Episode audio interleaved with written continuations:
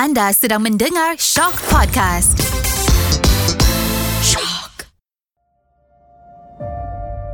Setiap orang pasti ada kisah yang tak dapat diluahkan. Kisah suka dan duka. Kisah geram dan dendam. Kenapa dibiarkan terbuku di hati? Suarakan hati anda di podcast Suara Hati hanya di Shock. Kembali kita ke podcast Suara Hati di SYOK Show. Apa khabar korang? Ah, macam mana hari ni? Okey, dah breakfast ke? Ah, korang dengar time pagi ke? Ke korang dengar sebelum tidur suara Mada ni? Hmm, tanya-tanya juga sebenarnya. Okey, so untuk hari ni Mada nak ceritakan ah, tentang kisah dari seorang ibu tau. Tapi dia bukan kisah pasal anak-anak dia. Tak, tak, tak. Ini kisah pasal ibu ipar dia. Ipar dia jealous. Okay sebenarnya cerita ni dikongsikan daripada Rashidah Mada just ceritakan ya. Saya ibu kepada empat orang anak. Saya bekerja dengan kadar gaji yang agak rendah sebenarnya.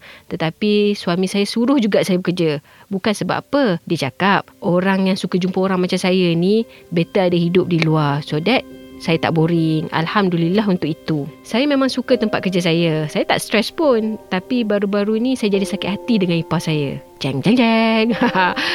dia sebenarnya baru saja berhenti kerja. So, lepas dia berhenti kerja tu, dia asyik post perkara-perkara macam ruginya jadi ibu. Tapi tak boleh nak jaga anak sendiri. Itu contoh nombor satu. Contoh yang nombor dua pula. Dosa rasanya kalau buang masa dekat tempat kerja macam dulu-dulu. Wah, Ah gitulah lebih kurang. Memang sakit hati, annoying pun ada. So saya decide untuk unfollow je dia. Cut her daripada saya punya social media. Tapi bila saya start unfollow dia, dia realise dia mula cakap-cakap tentang saya. Adik ipar saya pula baik dengan saya. Kemudian adik ipar saya lah cerita. Dia suka cerita-cerita tentang saya.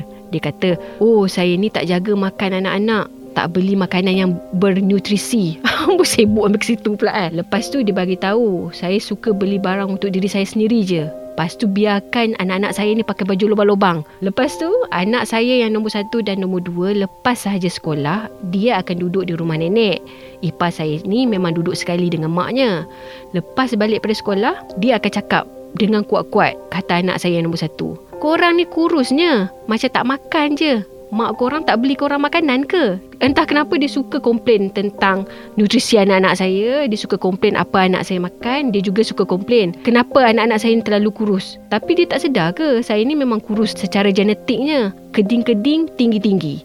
Makan berpinggan-pinggan pun tetap kurus. Ah, jelas lah tu. marah betul ni, marah betul ni. Kita pun macam kita pun macam masuk juga. Eh. Okay, alright, okay. Tapi nak buat macam mana? Uh, memang itu genetik keluarga saya. Yang dia sakit hati kenapa? Dia suka fitnah-fitnah saya. Pada suatu hari saya pun ceritakan semua benda ni pada suami saya. Ah, pasal kakak dia lah. Dan suami saya cakap, biasalah orang kalau hidup dulu pernah gaji 5-6 ribu tiba-tiba tak ada gaji macam tu lah jadinya.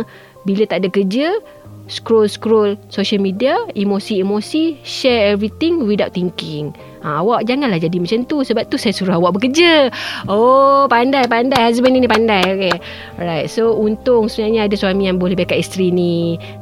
To be honest, apa yang dia cakap tu memang trigger saya tapi saya tak berani nak confront. Hati saya tak cukup kuat. Sebab saya tahu asal saya nak bercakap je dengan dia mesti akan menangis. Macam mana ya? Any tips? Ah, gitu. Alright.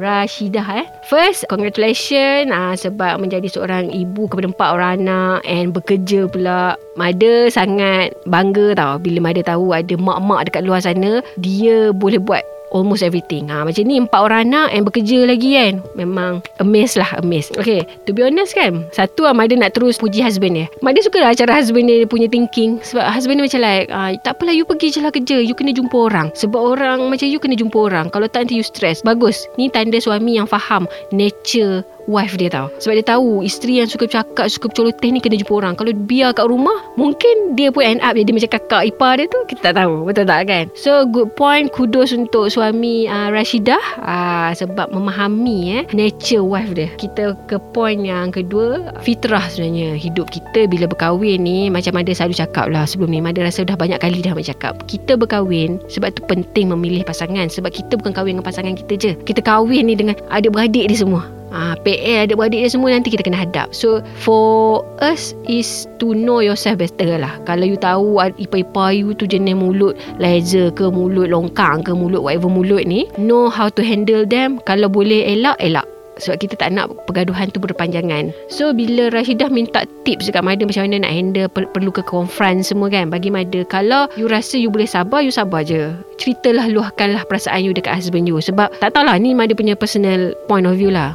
Okay kalau you confront dia You nak kata apa? Eh kau jangan nak kata macam-macam. Mana rasa macam kalau pergi confront dengan orang macam ni dah sorry to say macam dah separa gila it will macam mengeruhkan lagi keadaan. Sebab dia nampak sangat kakak ipar dia ni emosi tengah tak stable. Mungkin dia tengah burn out. I'm not picking side. Tapi Mada rasa kakak dia ni dah yelah. Macam suami dia cakap tadi lah orang dah biasa jumpa orang bekerja ada benda lain nak buat tiba-tiba tak ada benda tu. So mungkin tengah emotionally unstable. So bagi mother kalau boleh bersabar sabar je dulu. Sebab tadi pun awak baru cakap apa? 3 ke 6 bulan kan? Sabar dulu. Mungkin dia tengah adjustment period kan? Ha, dia tengah adjustment period and pilihlah jalan untuk menjadi orang yang baik.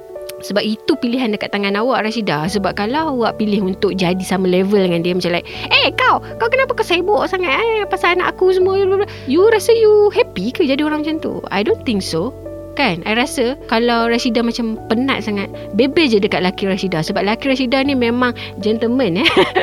Sebab ada suka lah Serius lah. To be honest Ada suka lah cara Husband dia handle kan? Macam dengar Faham kan? Just bebe dekat, dekat your husband. Oh luahkan je perasaan Dekat kita orang kat sini. Sebab Never go down to their level. Sebab orang-orang macam ni Macam ada cakap tadi Orang toxic macam ni Kalau you masuk Campur You akan melekat juga toxic tu. Nanti kau sampai ke sudah Benda ni akan melekat Dari beberapa orang je yang tahu Masalah korang orang sampai beribu-ribu orang pula yang sibuk. Ah tu belum masuk makcik-makcik lagi. Ah kan makcik-makcik sebelah lelaki, makcik-makcik sebelah awak. Nanti benda tu akan prolong tau sebab bila kita choose untuk bergaduh among kita punya family member, benda ni akan prolong. Kalau dengan kawan-kawan mungkin takatlah 5 tahun, paling lama lah. 5 tahun lah gaduh-gaduh Tapi kalau dengan family silap-silap ah, Kang dari rumah tangga tu indah mahligai semua Masuk campur husband stress Mak mentua dah start big side ha, benda tu ha, punca-punca awal perceraian lah. So take it easy. Itu je madu boleh nasihat. Take it easy chill maybe cuba find a perspective. Macam kenapa dia rasa dia perlu cakap benda-benda macam tu. For me, I rasa dia memang tengah emotional un- unstable. Mungkin sebelum ni, dia ada rest time yang cukup. Bila kita pergi kerja, kadang-kadang kita boleh jumpa kawan-kawan, kita boleh gelak-gelak. Boleh orang kata apa, uh, jadi another, another person kan. Tapi bila kita terlalu 24 jam dekat rumah, memang dia akan trigger you punya certain-certain thing tau. Even to be honest, even mother sendiri kan during COVID time, kan 24 jam kalau rumah. 24 jam menghadap anak-anak yang masih lagi, yelah perlukan kita punya attention 100%. Tapi zaman sama, kita ada benda lain kita kena buat. So benda tu triggering, tak cukup rehat. Memanglah kita makan anak-anak kena breakfast, lunch, dinner. Tapi end up kita makan jadi macam asal boleh, asal sempat, tak jumpa orang, kan tak ada social life. So benda-benda tu memang mada aku memang buat mada sedikit emotionally uh, macam tak betul lah. Ah, uh, cerita macam jadi macam orang tak betul. Ah, uh, jadi macam mengapa-mengaban gitu, suka marah kan. So mungkin yang happen dekat kakak ipar awak ni macam tu lah. Dia pun baru 3 6 bulan. So adjustment apa adjustment period lah untuk dia jadi full time housewife and mungkin dia pun tak happy dengan husband dia and dia start cari benda yang orang tu cari-cari cari benda untuk untuk feel good dekat diri dia. I know what she did is wrong. I tak I tak cakap apa yang dia buat tu betul kan. Tapi mungkin sebab sebab benda-benda lain dia jadi macam tu. So awak rasa berbaloi ke nak gaduh dengan dia? Ha, for me I rasa tak berbaloi. Uh, just take time Kalau awak rasa tak tahan sangat Luahkanlah dekat suami awak uh, Kalau rasa macam Dia over sangat Memang tak boleh Rasa kena confront Pilihlah cara Confrontation yang baik Yang lebih ke arah Bukan nak gaduh balik uh, Kan uh, Again Ni this is my personal view I tak kenal you guys Secara peribadi macam mana kan Tapi bagi Mada setiap masalah mesti ada penyelesaian dia. And kalau kita selalu pilih untuk jadi orang yang baik insya-Allah keputusan kita pun menghala ke apa jalan yang lebih baik. Apa kita punya uh, effort pun ke arah yang lebih baik. So niat kita tu macam mana. Kalau awak niat nak bagi dia diam, apa lagi nak tunjuk siapa terror, siapa betul, siapa lagi awesome ke apa. So, tak boleh macam tu. Betulkan niat awak, make sure apa yang awak nak confront tu sebenarnya nak betulkan balik hubungan adik-beradik ke apa benda semua. Itu tak apa. Ya, itu je Mada boleh nasihatkan.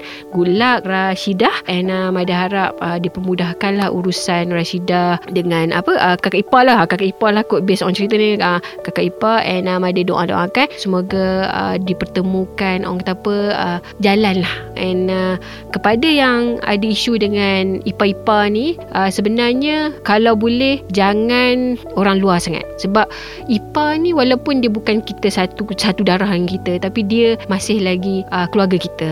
Uh, so jangan terlalu libatkan sangat dengan orang luar suruh orang luar ke handle ataupun you cerita dekat uh, makcik-makcik ke kan? Uh, cuba buat benda tu lah Okey. Ah itu je untuk uh, episod kali ni. Uh, terima kasih Rashida sebab kongsikan uh, banyak banyak benda kita belajar and uh, kepada yang uh, adik-adik kan. Uh, tengok kalau nak cari suami cari macam suami Rashida ni. Ha kan. Very the understanding ha kan sebab kadang-kadang ada orang lelaki dia lupa.